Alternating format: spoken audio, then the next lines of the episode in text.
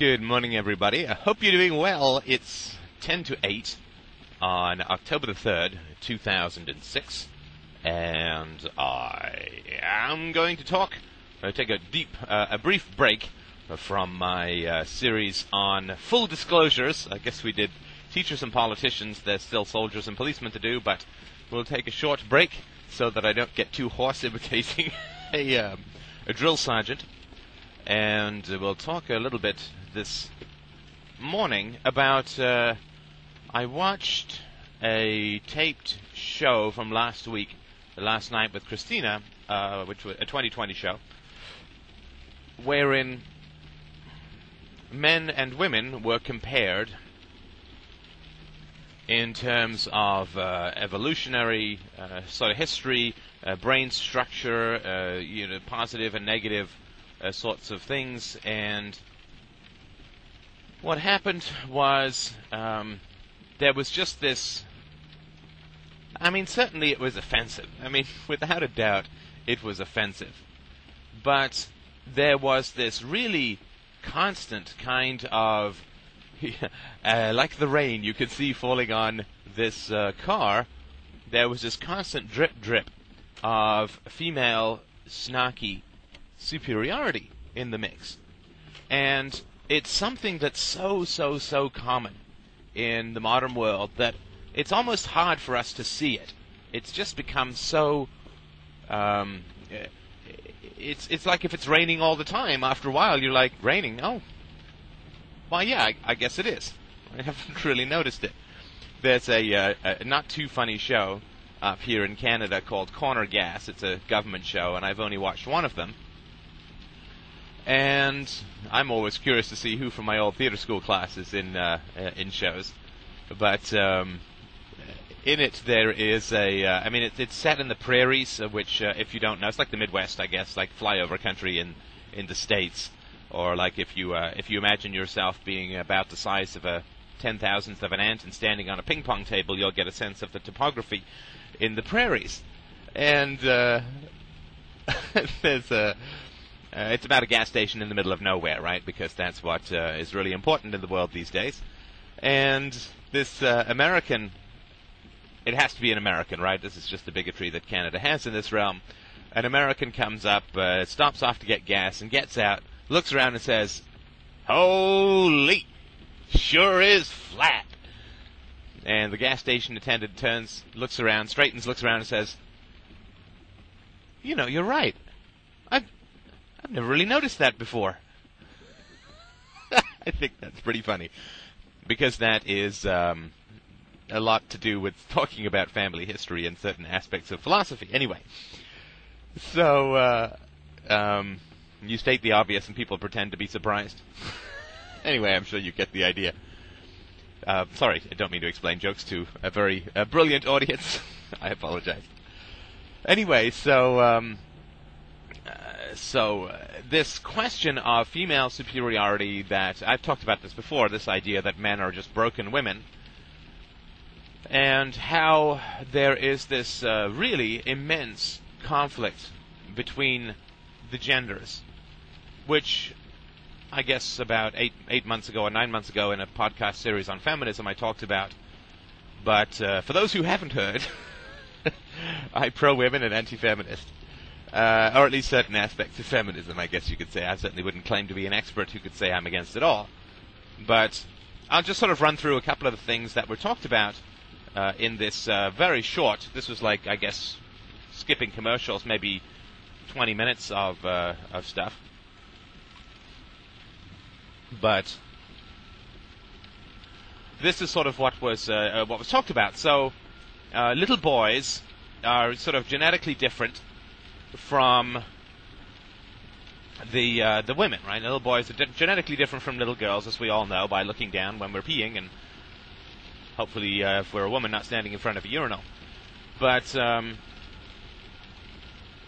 we have, you know, biological, genetic, DNA-based, hormonal, uh, neurological, and all these kinds of differences, which are evident from the very beginning.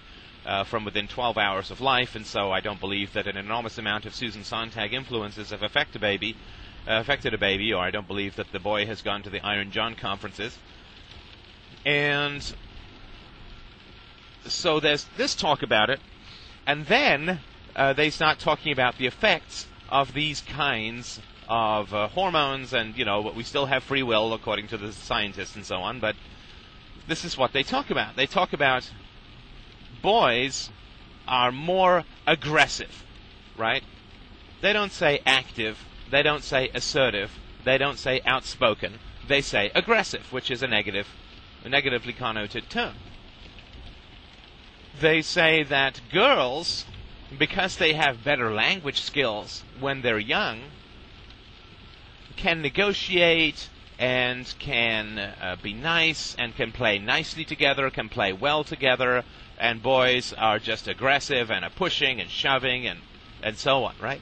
So obviously this is not exactly a neutral kind of of phrase, right? And of course the pictures really back it up, right? The uh, uh, the um, the little girls are walking hand in hand down a street, and the little boys are sort of pushing each other around and yelling and and, and boys, they say the boys don't share. Boys don't uh, don't get along uh, that way. They they grab. They want to hang on to stuff. They you know all this kind of stuff. So here you have this just unbelievable bias about about all of this kind of stuff, and of course an unbelievable blindness to what is actually going on for little girls in the world. And uh, I. I'm just thinking how on earth I can claim to speak with authority about the world of little girls but uh, I actually have done an enormous amount of research on that for my last book, The God of Atheists, wherein uh, the two primary characters are little girls. So I've done quite a few interviews with little girls, and I know that that sounds a little weird. I'm, I'm perfectly comfortable with that. But uh, there were always adults present. It was in a closely supervised environment. But um, uh, so yeah, so you know, little girls are nice. You know, it's it's the old thing, right? Uh, um, sugar and spice and all things nice. That's what girls are made of uh, boys are like snails and something something and puppy dog tails and all these horrible things, right? So then um, the the uh, the thing switches to uh, ma- uh, boys don't listen, right? Girls listen, right? So there's this woman who says, "Well, yeah, we've done experiments, and we have put uh, little boys in a room, and we've said, don't touch this thing." And we close the door, and immediately they all go over to touch it. And we uh, put um, little girls into that same room, and we say, "Don't touch that thing," and then the little girls will stop, we'll turn back, we'll look at their mom, we'll do this, we'll do that, and we'll not go and touch whatever it is that they're told not to touch. Now, instead of saying, well, that's pretty cool, and you have to admire the independent thought of the boys, right? I mean, if you said it was a burning fire spitting acid, uh, then the boys would not go and touch it, or at least not more than a tiny little bit. Right? So the fact that the um, somebody in authority says don't touch something, and the boys go and touch it, is sort of why we have science, right? You, you don't talk about that independence, right? Instead of just saying, oh, the priest says that the world is flat, so the world is flat, the boys want to go and test the theory out for themselves. Right? No, that's not talked about, right? You, you don't talk about the upside of not being a slave to everything that somebody on authority says, like the fearful and terrified and uh, unbonded little girls who are like, "Oh, well, mommy said I can't touch it, so I really can't touch it." And there's nothing wrong with that, of course, except you know, from a male perspective, that could be called pretty weeny, pretty dependent, pretty uh, yeah, it's a little sad, in my opinion, uh, to not uh, go and touch something that looks perfectly safe just because somebody in authority says, don't touch it.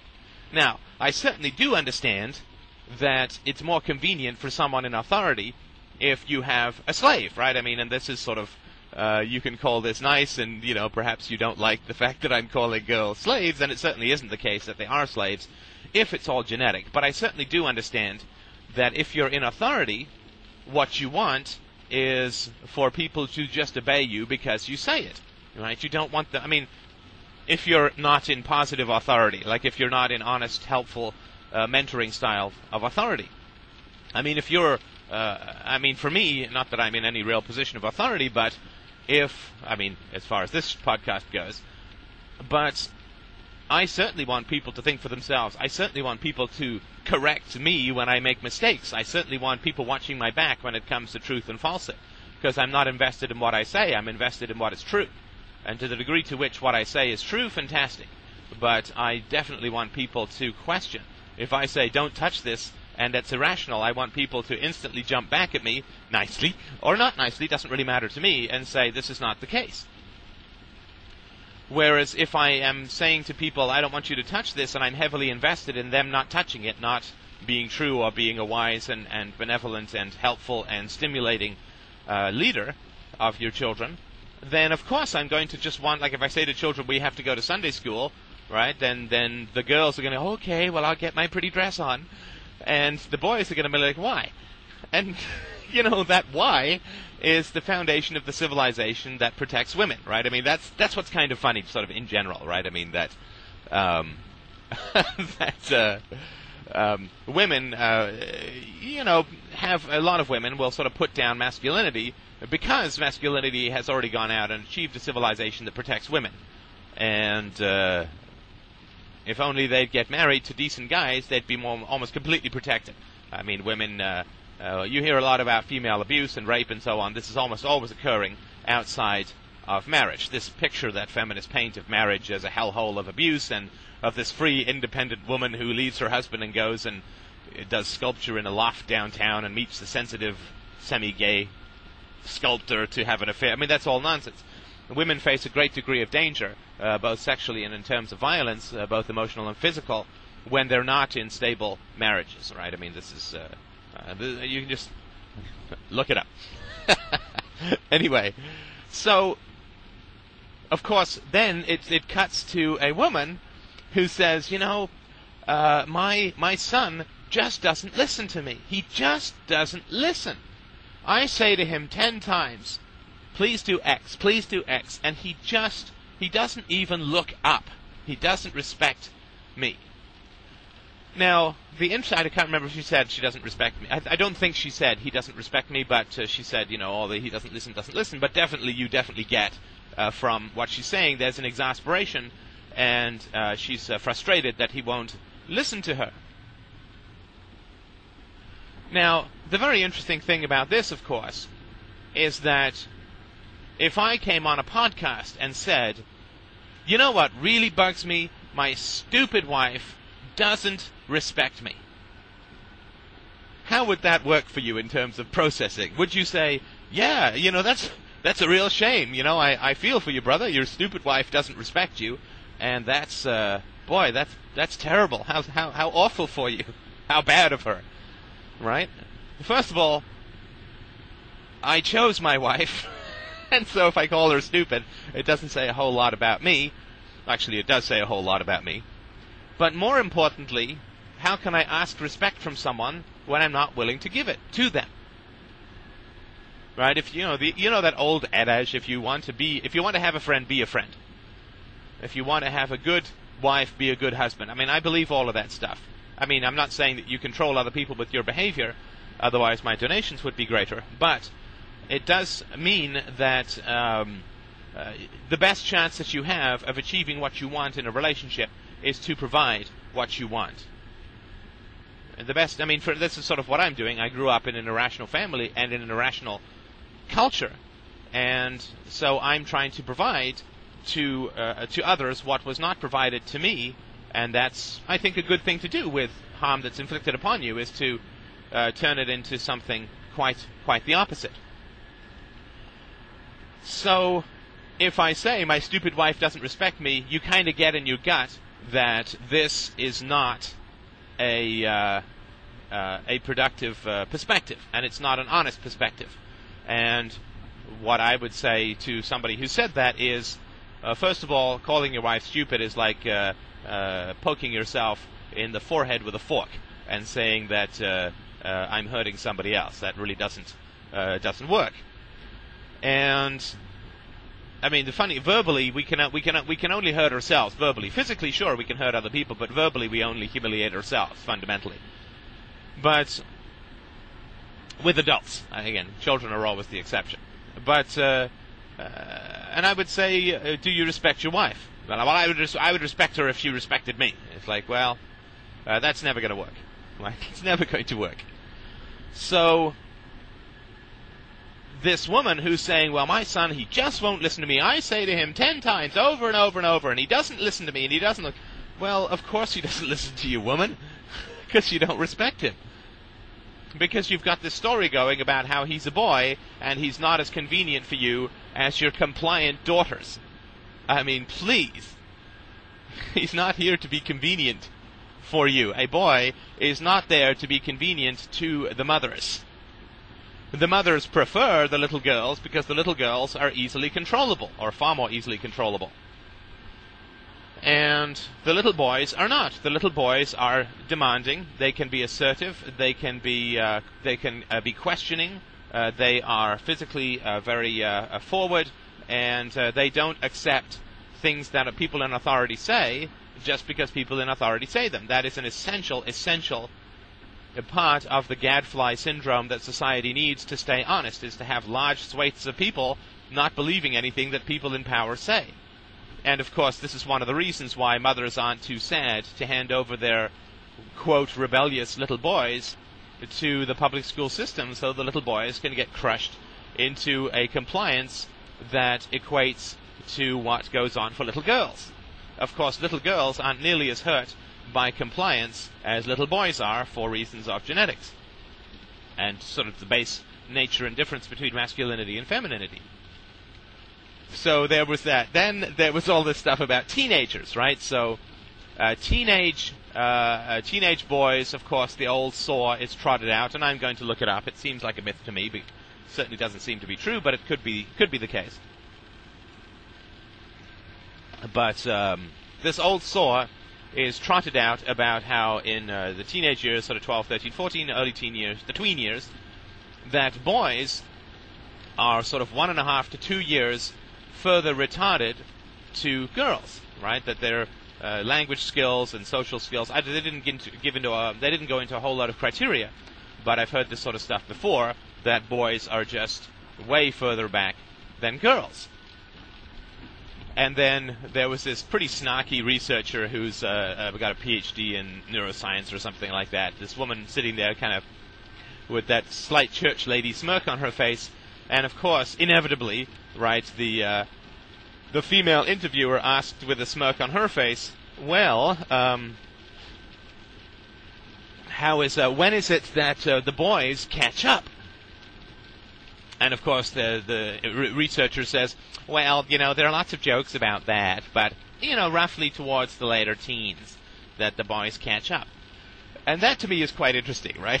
so at one point, let, us just say that there's a cognitive deficit on the male part, uh, although of course they don't talk anything about the physical growth of the men at this point, which is prodigious. I mean, I was a fairly scrawny kid, and uh, the creaking and groaning of my body doubling or tripling in size was fairly considerable.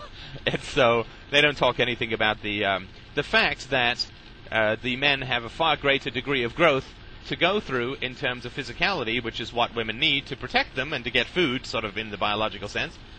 And so maybe uh, the uh, glandular system uh, can't do both at once, can't grow both the brain prodigiously and the body prodigiously, and given that the girls' bodies don't grow nearly as much as the men, this is why the body focuses on growing the body saying, hey, you know, I'll get the brain later. They also don't talk about how if the if the boys catch up, despite a lag, then the boys have the capacity, the boy's brain has the capacity to grow faster than the girl's brain. Just sort of logically, that would be the case. But what they didn't talk about was um, at what point do um, do the male does the male brain overtake the female brain?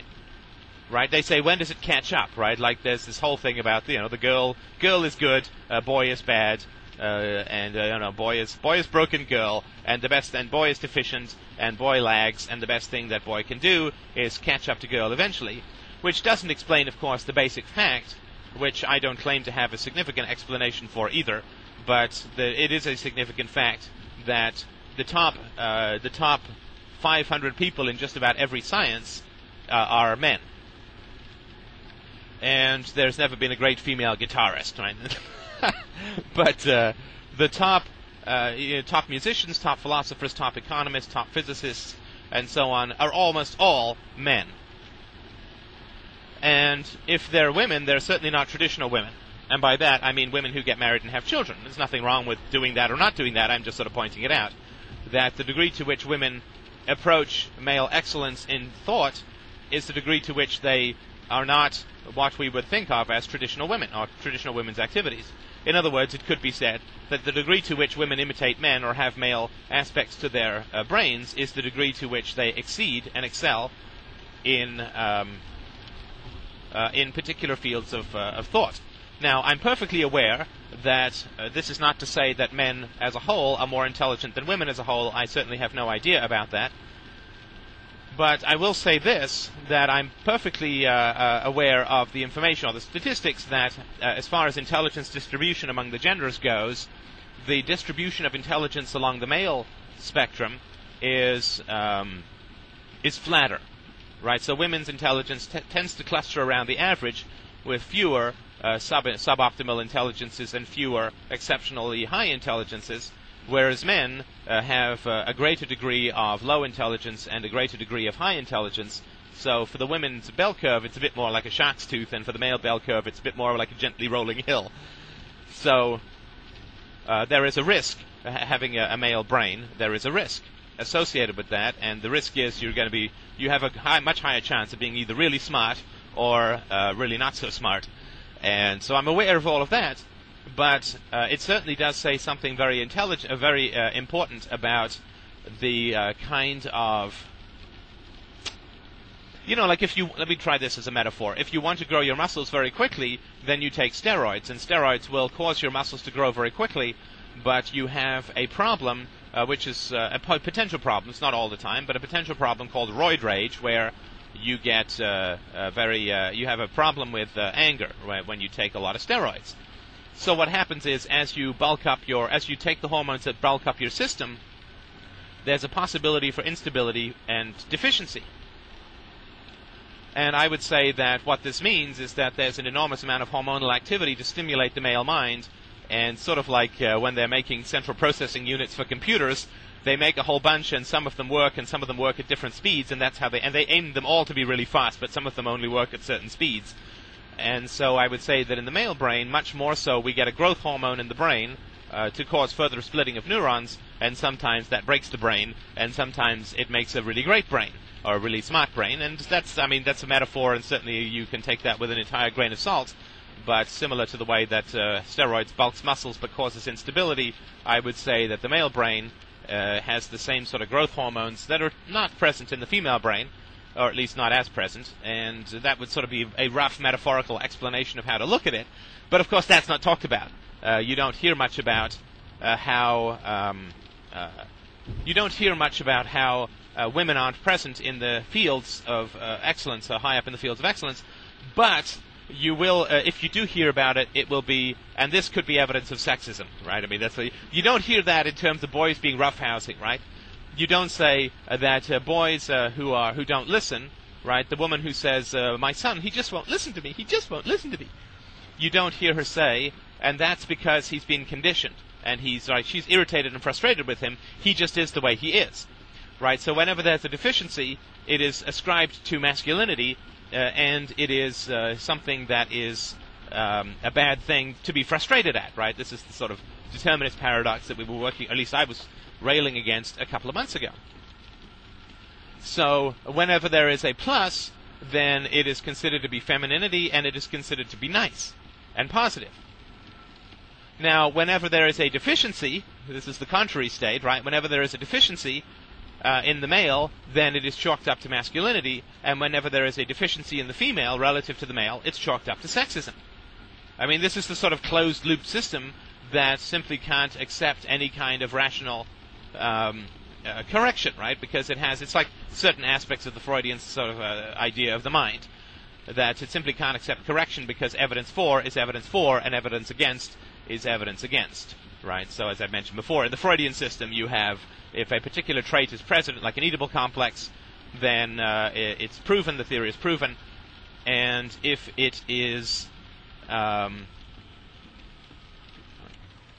sorry, just checking uh, some flashing lights ahead if the um, yeah, if the uh, if the uh, Oedipal complex is present, then the theory is proven. If the Oedipal complex is not present, then it is repressed, and if the opposite is present, then it's a reaction formation, right? So uh, and I have a good deal of respect for certain aspects of the Freudian theory, but in this particular way, there's no way out of the room, and it's the same thing where uh, you have this uh, sort of as- uh, uh, in how certain aspects are ascribed to uh, to men and women, and the, the judgments that are sort of placed on them. And then uh, she moved on to these sort of teenagers things, and of course, boys think about sex every 50 seconds, and girls think about it, she said, a couple of times a day. I mean, that's just so not true. That's just hilarious. And it is only a kind of blinkered ideology that would let you believe that boys are thinking about sex once a minute when they're going through their rampant hormonal stage. Because the great thing about uh, life as you get older as a male is it goes from a minute to oh geez 1.0001 minutes which is you know quite a relief you get to concentrate on some other stuff but that's just kind of funny, right? I mean, the, uh, boys uh, talk about how much they think about sex. Uh, girls, uh, of course, it's not nice to think about sex. I mean, it's still there's a lot of Victorian nonsense about female sexuality, which is as robust and as imaginative and as uh, joyful and as uh, exciting as male sexuality. It's just that you know women aren't supposed to talk about it. So of course the women, oh, I only think about sex maybe a few times a day, right? I mean, there's no uh, the word doesn't show up on the uh, CAT scan, sex. So, of course, you have to rely on self reporting, and uh, the boys are just being more honest, right? It's like how uh, it's considered that uh, men cheat more than women, and of course, the gap is closing, and that's only because women are being more honest about it. I mean, men aren't often cheating with, um, you know, warmed up watermelon, they're cheating with women, and so uh, it's just kind of funny. This is just a kind of ideology where you would take at face value uh, the self-reporting of women who are going through the same hormonal, massive, tsunami-like stimulation of their uh, uh sexual uh, organs and their their their minds and their bodies. Uh, oh yeah, no, just a couple of times a day. Absolutely, that's just hilarious. Uh, this like the women say, oh no, women don't masturbate. They just take a long time in the shower because they've got to work the conditioner out of their hair. So then the, they talk about um, uh, why is it that women, you know, they ask questions, right? So um, then they start talking about language use, right? So uh, women uh, use 20,000 words a day, uh, men use 7,000 words a day, and the women are sort of, uh, um, uh, the girls are talking about this, like they say that, oh yeah, you know, the, the girls, we're, you know, we'll get together, we'll talk, we're all chatty, we're all this or that, we're all girly, and the, the boys are like, heh, what's up? and that's all they say. And that's kind of funny. That's um, obviously you can imagine that wasn't my experience as a um, as a uh, as a young gentleman, but uh, it obviously is uh, something that's believed to be true, and it se- seems to be certain statistical evidence. I have no idea how they collected twenty thousand versus seven thousand, but uh, you know, to some degree, the question is what's appropriate, right? I mean, if I say I mowed the lawn once every two weeks, then that may be considered appropriate if it's not rained all the time. If I say I mow the lawn every day, then that's probably a little obsessive compulsive.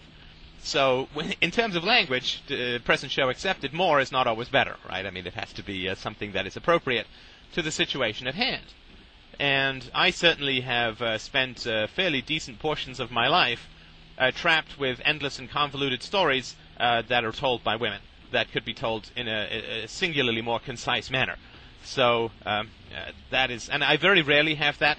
The one thing I think that's true with um, with uh, men that sharpens language use is that uh, I know this to be, and maybe this is a younger sibling thing, but I certainly know this, uh, feel this very vividly to be the case. It doesn't mean that it's true. It just it's my my experience. Maybe you feel the same, but boys have a very high bar for having the spotlight in terms of language right? So I, I certainly spent my teen years, and I wrote about this uh, in the entertainment group that I talk about in uh, The God of Atheists. I spent my teen years in the company of people who had significant wit. Uh, they had uh, uh, incredible humor, and were just, oh man, I mean, boy, the verbal acuity, I can't even approach it when it comes to that kind of riffing on a joke. But um, it was very hard to get their attention because everybody was so quick and everybody was so funny. And my brother certainly fell into this category. It was very hard to get and keep uh, other uh, young men's attention or boys' attention. If you were going to tell a story, it better be a damn good story, and it better be really told with great animation and so on. Because otherwise, um, uh, people just wouldn't. Uh, they, you, you'd lose them, right? Like you'd lose them as an audience.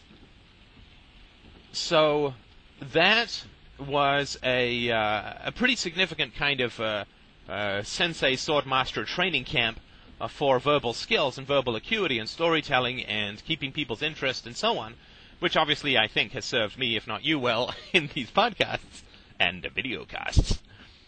So I think that boys will signal boredom and wander away and say, "Oh man, like let's snap it up a little here," you know, let's go. Oh man, or, or they'll just sort of interrupt with a better story, and because they have a better story or something more interesting to say, then uh, you will lose your. And it's a little humiliating, right? You'll lose your. You want to tell this story or you want to get this idea across, and somebody will say something uh, when you take a pause. If people's interests aren't uh, with you as much as you want, then people, another guy will make a joke or will say something funny or will start in on a story. Hey, you know that really reminds me of blah blah blah. And yes, a lot of these stories are silly, and a lot of them are I was so drunk that stories and so on. But it really does give you uh, a uh, fairly high bar to get over in terms of keeping people's attention. So uh, that's something I don't really see that happening with women. I don't see women interrupting each other except to agree and to ask for more details and so on. Uh, and so I think that women don't get the same kind of uh, honing that goes on. In a sense, you know, women have all the efficiency of a state-sponsored corporation, whereas uh, the the male male use of language is very um, uh, it's subject to a high efficiency curve because uh, uh, there is a significant degree of competition that is really out there, whereas female conversation is a little bit more in the highly protected, tariff-encircled mercantilist world. So there's just not as much efficiency. Now that may or may not be true. This is just sort of my experience based on what I've seen uh, among women uh, in those movies that I rented when I was a bachelor, and also what I have uh, experienced and seen among uh, men. So uh, that's something that uh, I think may have an effect on why men use uh, fewer fewer words than women. There just may be an efficiency principle at work here. And then they start talking about that when women get together, they get a rush, a hormone, a feel-good hormone sort of rushes out. So why do women go to bathrooms together so they can be together, so they can chat and check out their hair and obsess about their appearance and so on. And this um, is partly uh, uh, there are a bunch of junkies looking for a fix of this uh, feel-good hormone. I can't remember the name, and this uh, is uh, sort of why they get together and and so on. Now, of course, they don't mention whether men get this at all when men get together and play sports. I would imagine that when men get together and play sports, which is, you know, to some degree, uh, like you don't see a bunch of women get to get together for squash and a drink, right? I mean, they'll sort of get together for an indeterminate amount of time to drink uh, to drink uh, tea. But um, uh, when men get together and, and play sports, uh, the endorphin rush um, is pretty. Uh, I certainly know is a fantastic feeling. And so they'll just talk about sort of what it is that defines women, and you know, it's intimacy and it's hugging and it's touching and so on and uh, teaching each other to French kiss. No, wait. No, that's sorry. That's the parallel fantasy bachelor universe. Um, we're back. Uh, I never quite leave, but we're mostly back. And so, from that standpoint, uh, of course, the women come across as, you know, well, we get all these lovely hormones from breastfeeding and, and hugging and touching and, and, and being intimate and so on, and that's, you know, we, we like that fix. So that's what we do and that is something that uh, there's no male equivalent, right? Male are just sort of pimply and scratchy and vaguely smelly and obsessed with sex and retarded, and you know this is sort of the the uh, the statement that that comes across, and it's so. Um, Christina, who is normally uh, very acute uh, and very cute, uh, very acute with this stuff, didn't get it at all, right? I was saying, oh man, that was so biased, I can't even tell you. She's like, really? I thought it was a little bit more balanced. I didn't get that so much. And I said, okay, well, there's this, and then there's this, and then there's this, and then there's this, and it's amazing how um, how much you can pack, how much uh, sort of bigotry and prejudice you can pack into, you know, 20 minutes of video. Both the images and the, um, you know, they show images of guys angry and women breastfeeding, right? I mean, this is like, this, I mean, it's constant, right? That men are uh, unstable and retarded, and even the guys are bad this way, right? So there were these male sex researchers or gender researchers who were saying that. Um, uh, that men are disposable, right? That men are basically sperm donators or sperm dispensing units, and that they're completely disposable, and that's one of the reasons why nature kills off men with heart disease uh, quicker than uh, women, right? I think women live on average seven years longer, and um, of course they also said that this might be because men in traffic uh, get very angry, and they showed all these pictures of men being angry in traffic and so on. And so of course it's you know it's both genetic and men's fault, right? Which is sort of what the, the dual message is. Whereas anything that's genetic for women is uh, not their fault or the result of sexism. But um, for the men, there is this um, uh, this issue uh, that they die younger. So the men, the male sort of gender researchers say, oh well, it's because we're mere sperm dispensers and serve no further utility afterwards. And again, this is just something like if you don't if you don't uh, understand just what sort of anti-male prejudice is out there, it's very, very hard to uh, to really get a sort of clear picture of just how terrifying and awful this is. It's not terrifying and awful for me as an adult, but holy crap, you know, this is the stuff that our sons are uh, are stuck with in um, in uh, public school uh, constantly, right? I mean, this is one of the problems why boys go uh, a little bit more haywire is because, well, first of all, they're crammed in these girly girly curriculums and are not allowed to read adventure stories with men uh, as the heroes. They're stuck in these girly girly curriculum, and that's uh, a real uh, problem for boys. And uh, there's not as much competition. There's just not as much as the stuff that really gets boys motivated and interested uh, to learn. And we'll talk about the curriculum another time. I sort of don't want to get into a whole discussion about this. But the fact that boys are lagging up to two years in terms of reading skills um, I mean, it's a couple of reasons. I'll uh, just preface the next podcast or so, just in case I forget. Um, because girls generally are more compliant and listen to verbal instructions and obey authority more, of course they want to turn boys into girls because it's much more convenient for the public school teachers. Right? For the state teachers, it's much more convenient if they have these compliant and fearful little girls rather these rambunctious and disrespectful, for good reason, little boys. So, of course, right? I mean, that's one of the main reasons why the standard has become the feminine, because the feminine is the more convenient to those in power. So, anyway, I'm going to sort of talk about that uh, another time. But, um, oh crap. Oh, sometimes I can bridge the tangents, and sometimes I just can't.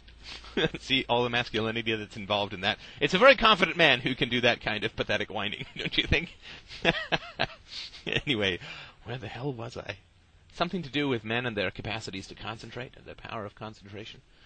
Something, something. Um, oh yes, okay. So, uh, so uh, boys um, uh, in school, uh, you know, stuck in this girly girly curriculum, and uh, they uh, incredibly bored, right? I mean, boredom is the great problem of school, particularly for men. And so, if you don't see this kind of stuff uh, then uh, it's very hard to, to really sort of get it emotionally just how much bigotry, prejudice, and hostility there is out there uh, from women and from some men towards the idea of masculinity.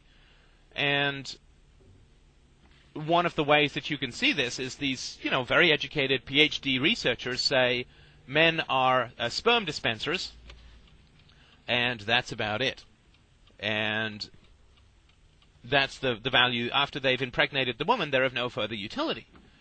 Now, that may be a popular in this sort of, you know, uh, in the way that insulting blacks is popular in a racist society.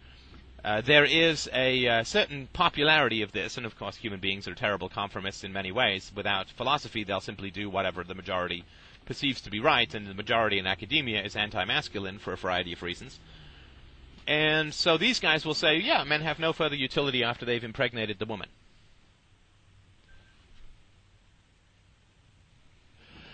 And of course, all you have to do is look at the statistics. Again, you don't have to take my opinion. Just look at the statistics of what happens to uh, girls who are not raised by fathers, right? I mean, the, the teen pregnancy, the delinquency, the, the marks, the, the, the capacity to go to university, and all these sorts of things. All of that is enormously crippled. Uh, their re- future relationships with men, uh, their you know the quality of their boyfriends, all of that is enormously crippled in the absence of a, uh, a father uh, women uh, do better, girls do better when there's a father around. This is not uh, anything too controversial because it's based on facts. It's only controversial because there's an enormous amount of anti-male prejudice that says that men are sort of useless and blah blah blah blah blah. So uh, we'll continue this this afternoon. I sort of want to talk a little bit about uh, the harm that this does to women, right? I certainly don't want to uh, say to women, "You're bad." For I mean, this is just prejudice that is pumped out from the academia, from the intellectuals, and. Oh. I wonder. I wonder if I've got sound here or not. I'm going to stop here, uh, but we'll pick it up this afternoon.